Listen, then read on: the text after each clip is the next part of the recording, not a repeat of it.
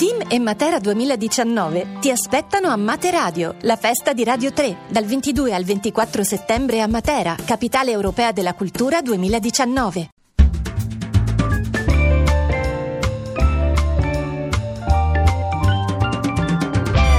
Il campionato? Rivediamolo alla radio.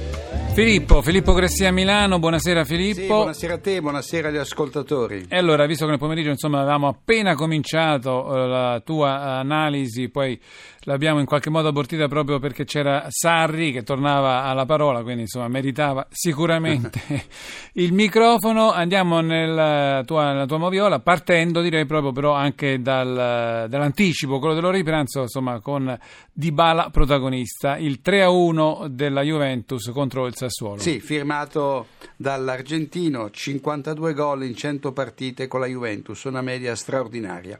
La Juventus chiude la partita al 62esimo proprio su punizione di Dybala, autore di una splendida tripletta. Nette il fallo di Magnanelli sullo stesso argentino al limite dell'area, calcio alla gamba destra, sinistra, senza senso le lamentele del Sassuolo. Nel finale una protesta per parte. A 12 minuti dal termine Dybala cade dentro l'area del Sassuolo perché perché Acerbi lo colpisce da dietro sul piede sinistro e qui manca un rigore alla Juventus. Niente VAR, chissà perché. Passano due minuti e tocca al Sassuolo reclamare, ma non c'è fallo di Alexandro Suppolitano che tra l'altro viene a trovarsi in fuorigioco. E allora la seconda partita vede che andiamo a analizzare e l'avevi già cominciata proprio la VAR invece eh, protagonista Milan eh, che ha battuto 2-1 l'Udinese. Sì, qui la tecnologia è protagonista in tre episodi, due volte con il VAR e in una circostanza con la Goal Line Technology. Vediamo gli episodi. Al decimo Lasagna segna in contropiede ma il VAR cancella il gol perché l'attaccante friulano scatta in fuorigioco poco davanti a Bonucci e Calabria, fuorigioco sfuggita all'assistente Lo Cicero ma non alla Moviola. Ci vogliono un minuto e 21 secondi per prendere la giusta decisione che smorza qualsiasi polemica. Sul punteggio di 0-0 al diciannovesimo il Milan sfiora la rete con un tocco di Bonucci che calcia in porta dopo il palo di Kalinic, ma De Paul rinvia il pallone prima che questi oltrepassi del tutto la linea di porta. La goal line technology conferma il pallone entrato solo per metà, niente gol quindi. Fra le reti di Kalinic c'è il pareggio temporaneo di Lasagna che sfrutta uno stupefacente passaggio in orizzontale di Romagnoli. All'82esimo Kalinic, servito da Chessier, segna per la terza volta e l'arbitro guida annulla per un leggero fuorigioco, mezzo piede non di più, segnalato dal VAR. Qui invece ci vogliono due minuti e tre secondi per venirne a capo. Benissimo, e allora la tripletta di Bala a punteggio pieno alla Juventus, la tripletta e non solo di Mertens, il Napoli a punteggio pieno, 6-0 il tennistico, oh, 6-0 contro Benevento. Sì, c'è stata qualche polemica del Benevento sulla terza rete del Napoli, eh, la prima di Mertens, che invece è in linea con Ante e Lucioni quando viene servito da Insigne. Gol buonissimo, insomma. Nelle prime battute della ripresa manca un rigore al Napoli, evidente la spinta di Dichiara con il braccio sinistro alle spalle di Cagliecon e il VAR non interviene.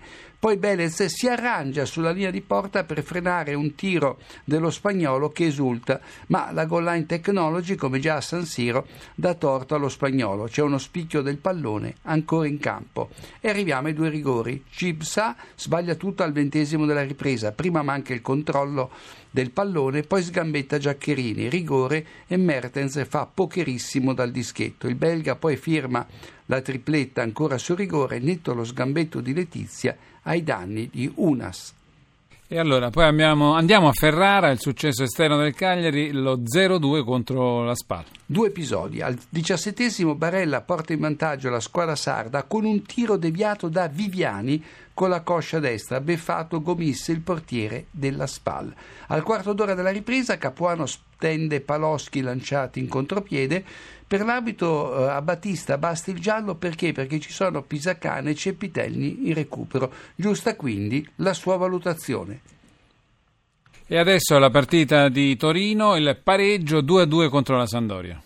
Allora, Zapata porta in vantaggio la Samp dopo 17 secondi sfruttando un buco di Moretti sul cross di Ramirez. Poi in avvio di ripresa, dopo, in avvio di partita dopo la rete di Zapata, Iago Falche si aggrappa alla maglia di Strinic senza che l'arbitro tagliavento lo ammonisca. Nel finale Ljajic si lascia cadere nell'area doriana quasi per frustrazione, senza essere toccato e il gioco prosegue, giusto così. Evidente poi nel finale il fuorigioco di Belotti contestato dai Granata. E così siamo arrivati a Bentegodi, lo dicevo proprio in apertura, insomma il VAR di nuovo sotto riflettori, il pareggio 1-1 Chievo-Atalanta.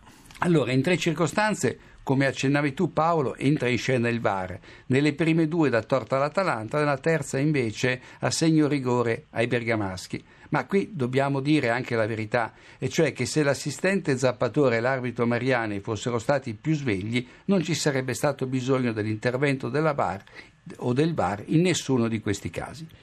Ma andiamo a vedere nel particolare. Al cinquantesimo l'arbitro Mariani concede il rigore all'Atalanta, salvo tornare sulla decisione dopo l'intervento del VAR. In discussione non è il contatto tra Etema e Ilicic, quanto il fatto che Petagna in avvio d'azione gioca un pallone finito nettamente oltre il fondo. Grave la disattenzione dell'assistente Zappatore, infatti l'azione riprende con la rimessa del portiere Sorrentino. Ecco anche il motivo per cui l'arbitro non rivede l'azione.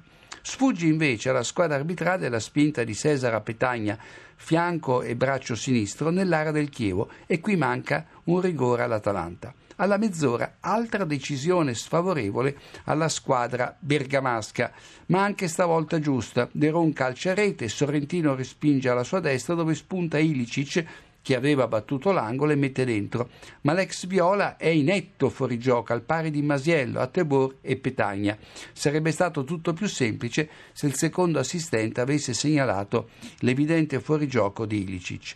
Al 68 Tomovic rischia il rigore con una poderosa spinta poco dentro l'area clivenze, spinta ai danni di Ilicic che finisce a terra. Il gioco prosegue, ma il fallo è netto. Infine, all'85 l'Atalanta pareggia con Gomez sul rigore concesso dal VAR per un fallo di Tomovic su Orsolini, destro sul sinistro, poco dentro l'area.